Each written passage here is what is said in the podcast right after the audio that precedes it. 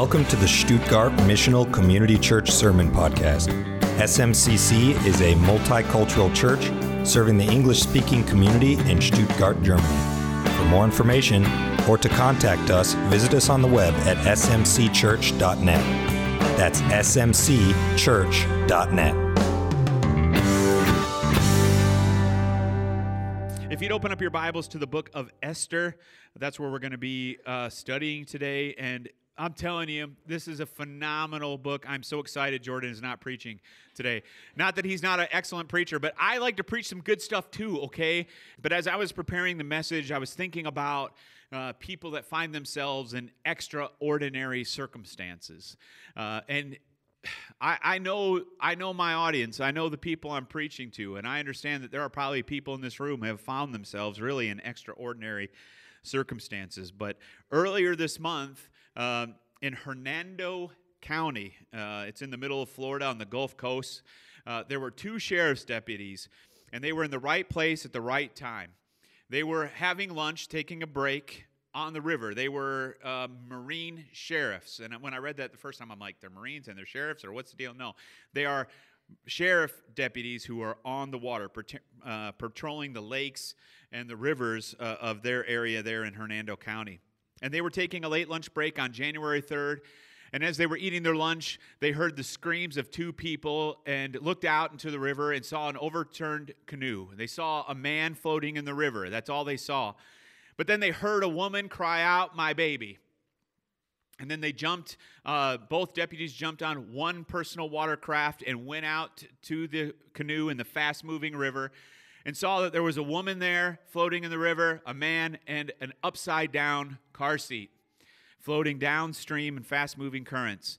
One of the sheriffs reached out, grabbed the baby seat, hauled it into the personal watercraft, turned it over, and saw about what looked like a four-year-old girl, or maybe a little bit younger than that, four-year-old girl who was not responsive and not breathing in the car seat, and also not wearing a life jacket.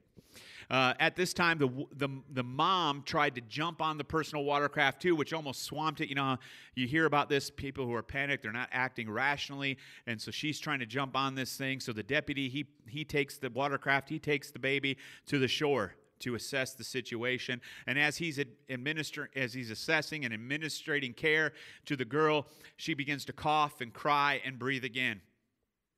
And these two deputies are credited with saving this baby's life and ticketing the parents for not putting a life jacket on the baby, which absolutely should happen, right?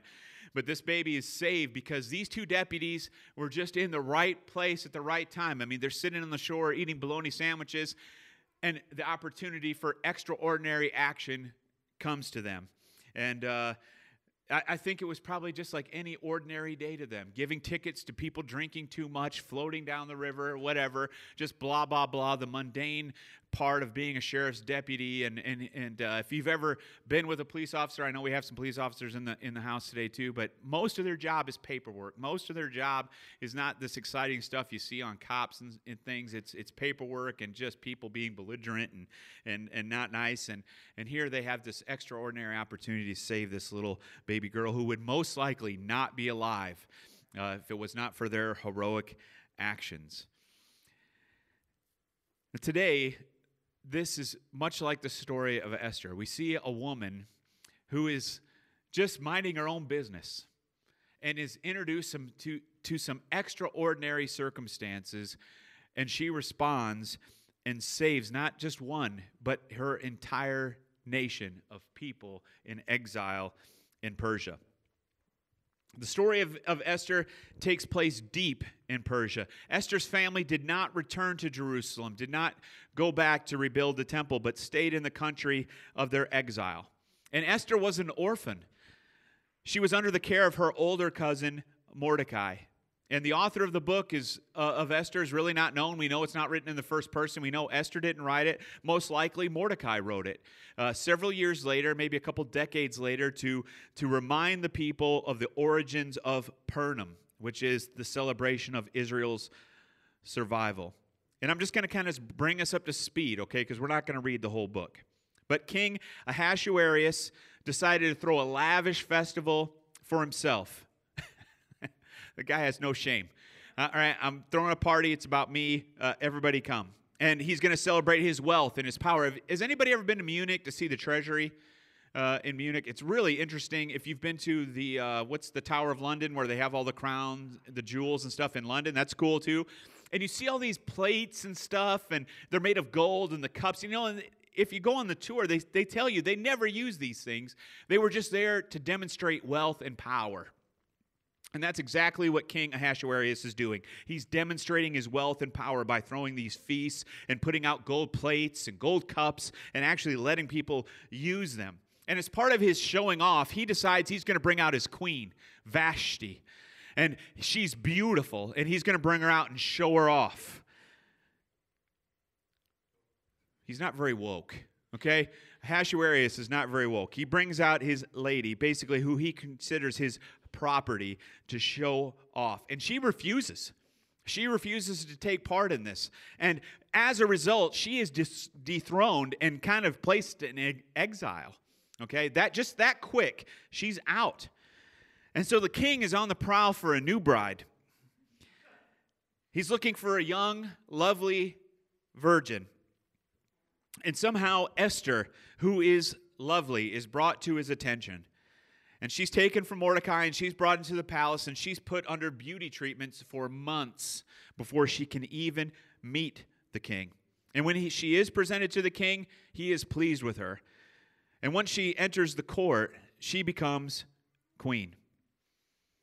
Now, during this time, there's another guy in the court, the second in charge. His name is Haman, a greedy, power-hungry man who somehow made enemies with Mordecai. You want to find out how? You can read the book of Esther. But he became Mordecai's enemy, and he sought to destroy not just Mordecai, but all of the Jews. How many of you know that the Jews have been under persecution for a long, long time? Right? Isn't just in recent modern history that somebody has sought to destroy all the Jews? They have been a persecuted people throughout their history. And somehow Haman convinces the king to sign a proclamation in every city and every village in Persia that they are to rise up and kill every Jew living among them. And Queen Esther's cousin Mordecai pleads with Esther to ask the king to reverse this edict and save the Jews. And this is where we pick up our story. This is where we're at in our story. So we're going to be starting in Esther chapter 4, verse 6. Hathach is a eunuch. Eunuchs sometimes were castrated, sometimes not, but they were in charge of the queen, okay, taking care of her. They went out to Mordecai in the open square of the city in front of the king's gate. And Mordecai told him all that had happened to him and the exact same of money Haman had promised to pay the king into the king's treasuries for the destruction of the Jews. Mordecai also gave him a copy of the written decree issued in Susa for their destruction, that he might show it to Esther and explain to her and command her to go to the king and beg his favor and plead with him on behalf of her people. Then Hathach went and told Esther what Mordecai had said. And Esther spoke to Hathach and commanded him to go to Mordecai and say, "All the king's servants and all the people of the king's provinces know that if any man or woman goes to the king inside the inner court without being called, there is but one law: be put to death. Except to the one whom the king holds out the golden scepter so that he may live. But as for me, I have not been called to come into the king these 30 days. So what we see here is that Mordecai sees the imminent threat that is upon him, but Esther doesn't see it, okay? Number one, she may not be aware of it. Even when it is brought to her awareness, we see Esther's humanity here. She's responding like any of us would respond, right? In fear. She knows that if she goes and talks to the king, that it could probably mean her death. I mean, what happened to Vashti is still fresh in her mind, okay? She sees that and she may have even witnessed other people going before the king without invitation and being executed as a result. Regardless, she has very real fear because she knows the law, she knows how it works, and she's not sure she wants to confront the king. Now you think about this. This is a weighty thing. She knows that her people are going to die. But still she's hesitant to go before the king. Why? Why did Esther feel this way? Well, I think a couple things. Number one, this orphan girl who had nothing had been brought into the palace, and she was very safe and very secure and very comfortable exactly where she was at, right? How many of you know that going to the next level, whether it be spiritually or professionally, what often prevents us is being comfortable where we are, right? Being comfortable where we are. And here she is, very comfortable in the palace. She wants for nothing. But there's a real struggle happening. There's a real struggle for God's people outside the palace walls. And until she gets out of her comfort zone, nothing's going to change. In order for us to help others, we must be willing to leverage our influence, our authority, our wealth, our time to do so. It's going to cost you something to help others. Okay, it's going to cost one of these resources, influence, authority, wealth, or time to help other people. Esther was clearly afraid of approaching the king without permission. And I think her fear is a healthy, natural response, right? I think all of us would be afraid of losing our lives and going before the king. But fear stands as an enemy to those who seek to do God's will and as a friend to those who oppose God.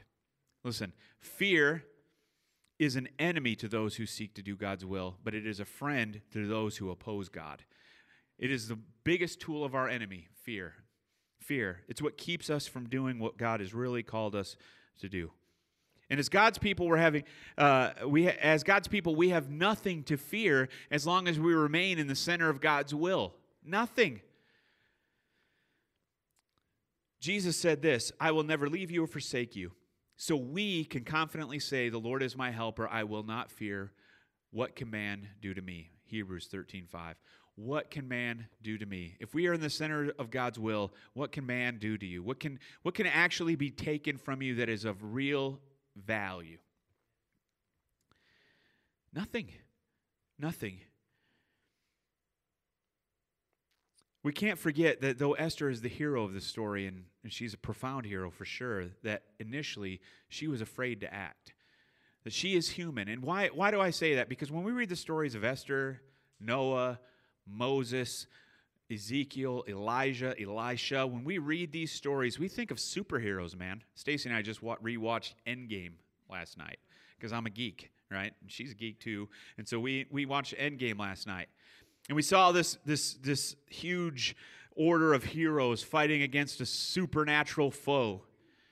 And we think, sometimes we liken Bible heroes to those kinds of heroes, right?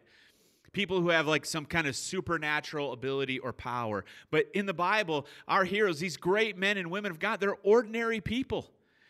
They're ordinary people. The supernatural comes from God, not from themselves, not because they were irradiated and turned green or because they were a victim of some cosmic event, but because God is working through them. They are ordinary people, and we cannot forget that Esther is just an ordinary person, more than ordinary. Esther was an orphan, and in this time and in this culture, nothing was expected of orphans. There was no family to care for them, nobody to raise them up. But fortunately, she had Mordecai, who took her under his wing. Esther was also a minority. She was a minority in her culture, and minorities have been marginalized throughout history, wherever they find themselves. Esther was also a woman, lessening her value in the culture and times that she was in even further. An orphan, a minority, and a woman. And Vashti was banished just for being unwilling to be paraded as a trophy wife. Okay? And women were regarded as property. They just, who cares? Vashti, I'll just get another one. Right? No big deal. But by all accounts, nothing should have come of Esther. Nothing. If she would have become a beggar on the street, that would have fulfilled every expectation. But at best, maybe she would marry and have children and kind of make it into the culture's middle class of the time. But God saw fit to elevate Esther, that she might be an instrument to save his people from destruction. Go with me to Esther 4:12 through 17. And this is the response of Mordecai to Esther, and Esther expressing her fear. Then they told Mordecai what Esther had said, and Mordecai told them to reply to Esther, "Do not think to yourself that in the king's palace you will escape any more than all the other Jews. For if you keep silent at this time, relief and deliverance will rise for the Jews from another place, but you and your father's house will perish. And who knows whether or not you have come to the kingdom for such a time as this." Then Esther told them to reply to Mordecai, "Go and gather all the Jews in Susa, and hold a fast on my behalf, and do not eat or drink for 3 days, day or night. And my young women will fast as you do, and then I will go to the king, though it is against the law. And if I perish, I perish." Mordecai then went away and did everything Esther had ordered him to do. So here, Esther is being convinced by Mordecai to act. Now, Mordecai is the guy in all of our lives who makes us uncomfortable. The truth is, we all need a Mordecai. We all need someone like Mordecai, someone who is willing to challenge us beyond ourselves, to rely on God and His grace to accomplish what seems to be impossible. We need somebody spurring us on. Now, church in the Western culture has been mainly a forum of encouragement, where the person stands up front and tells you how great you are, what a great job you're doing, that you're being an awesome Christian just for showing up at 9 o'clock on Sunday morning, that makes you awesome. And everything is awesome, awesome, awesome. It's like the Lego movie almost. Sometimes churches feel like that. But the truth is, we need somebody who's going to challenge us too. And it doesn't always have to come from the front, from the pulpit, because this is easy to stand up here and say whatever I have the microphone. All right? But we need people in our lives who really know us to challenge us. We need Mordecais in the church who will challenge the church to do more than they ever thought possible. But many of us do everything we can to exterminate the Mordecais in our lives, to silence those voices who are challenging our calling, challenging our holiness, and challenging our faith. We want to snuff those voices out because, in truth, we would just want to be safe, comfortable, and rest easy in the palace. We don't want people to come disturb us and kick our pillow. We don't want people to do that. We do almost everything we can to get those people out of our lives. I mean, I promise you, people leave churches with pastors who stick them in the heart a little bit, okay? Or step on their toes, or maybe even kick in their kneecaps sometimes. But, you know, that happens. But the truth is, that's the call of the pastor. That's the call of the growth group leader. That's the call of those God has placed in our lives in authority, spiritual authority, to challenge us. Yes, we're to be encouraging. But we're not to encourage just for the sake of encouragement, amen? We're to encourage those things that are God-fearing, and we're to bring correction to those things that are not. And Esther also had great wisdom and demonstrated great faith that she would not move forward unless she was moving forward in prayer. Holy cow. I'm running really late. I'm sorry, but I'm going to finish. Karl Barth said this, "To clasp hands in prayer is the beginning of an uprising against the disorder of the world." It's also been said, do not pray for easy lives, pray for stronger people. Do not pray for tasks equal to your powers, but pray for powers equal to your tasks. Andrew Murray said, beware in your prayer above everything of limiting God, not only by unbelief, but by fancying that you know what God can do. Yeah, so powerful. Esther understood that the task to save all of the Jews was bigger than herself, but that it was not impossible. God often gives us more than we can handle. The saying, there's an idiom that kind of goes around, God will never give you more than you can handle. That's a lie. That's a lie. God often gives you more than you can handle on your own. Because God wants to do the impossible through you. He wants to do things through you that you cannot do on your own. That's the beauty of being a Christian and having the indwelling power of the Holy Spirit. We are not limited to our own abilities, our own skills, our own talents, or even our own education because God lives in us and works through us to accomplish the will of God. Somebody say amen. God often gives us way more than we can handle. I can personally testify to this. This year I have been out of the military for 25 years, and it was about 23 years ago that I entered full-time ministry, and I cannot believe where I stand this morning with the distinct privilege of pastoring a wonderful church full of wonderful people, and just the idea that God has called me to this is astounding to me. This is something that can never be accomplished in my own strength or ability. Those of you who know me know that's true.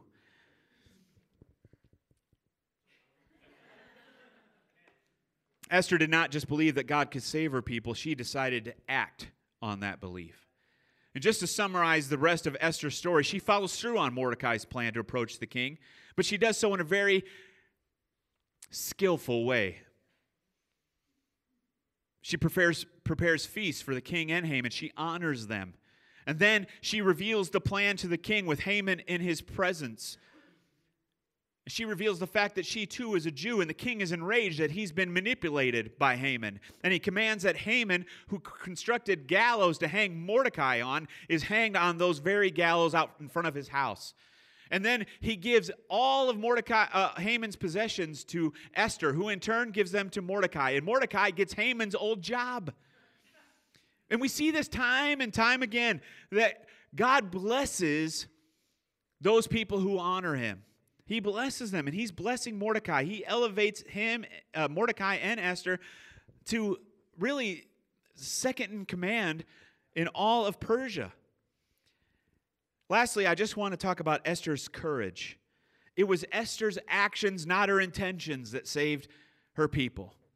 It wasn't going to Bible studies 5 days a week. It wasn't giving even to missionaries. And it wasn't just saying, you know, I'm a Christian, I do this and I do this. It was doing those things. It was her actions. See, faith is demonstrated by our words, but also our deeds. James says it like this. You want to get kicked in the teeth. You want to be challenged by a Mordecai. Read the book of James. You have faith, I have works. Show me your faith apart from works, and I will show you my faith by what I do. Church, listen, we demonstrate that we truly believe things by acting on those beliefs. We all know, at least the husbands in the room do, that actions speak louder than words. Amen? It's one thing to say you love your wife. It's another thing to take care of the kids and do the dishes. All the wives said, amen. Knowing in the old 80s cartoon, you know, between cartoons where, you know, like I would watch G.I. Joe cartoons a lot and Masters of the Universe. And between that, they always had the more you know, right, kind of thing. And knowing is half the battle was the slogan. But it's only half. What's the other half? Doing. Doing is the other half, right? It's not enough just to know what to do. You've got to actually do it. And that's where courage comes in. It takes courage to do what God is calling you to do. It takes courage to do what God is calling the church to do. To proclaim the gospel takes courage. To defend the marginalized takes courage. To be peacemakers in a world of violence and anger takes courage. To rise up against sin takes courage. And Esther's courage wasn't born out of nationalism. It wasn't born out of pride or determination, but it was born out of her faith in God. It was born out of her faith in God. It's important to distinguish that we don't, if we become a nationalistic church, an American church, a German church, a Swedish church, a church where our allegiance is more to our nation than it is to our God, we miss the mark. It is God who reigns supreme over these United States of America, this German republic. It is God who reigns over these things, not politicians, praise the Lord, not those people that so many of us look to for our help. But it is God who is our deliverer. I'm not sure the church needs more words. We seem to have enough Christian books, blogs, podcasts, and songs to last us a long time. Every Christian book that comes out, I'm like, I read that like 20 years ago. There's nothing new in there. It seems like there's nothing new. I don't know if we need more of that stuff. What the church needs to do is have more courage and start doing what God has called us to do. I mean, what good are all the books and podcasts and songs if they don't motivate us to act out on our faith and act out courageously on behalf of the kingdom of God? Think about the songs we sang today, Lord, reign in us, about following him, about believing Jesus Messiah. Think about the songs if we just lived out what we sing every Sunday, what would the church look like? Church, we need courage fueled by faith. Faith that God is God and we are not, that He is on the throne working for good. Faith that He will give us what we need at the moment of truth. And then and only then will we rise to the occasion to beat back the enemy from our culture and our children. Church, my prayer last night as I was walking in here and praying over every seat and praying for our services, my prayer was, God, prepare us like you prepared Esther, so that when the moment of our calling comes, we are ready to respond in faith to what you are asking us to do. These two sheriffs were sitting on the shore eating their lunch, but at the right moment, at the right time, their training and their preparation and just them being in the right place led to them saving a 4-year-old girl. Church, if we will dedicate ourselves to knowing the Lord, abiding in Him, preparing ourselves for some event that may not happen for years, but whatever, when our time of calling comes and our opportunity to do something awesome happens, we will be ready. We will be ready to stand up in courage and do what God is calling us to do. Amen. Thank you for listening to the SMCC Sermon Podcast. Be sure to visit us on the web at smcchurch.net. That's smcchurch.net.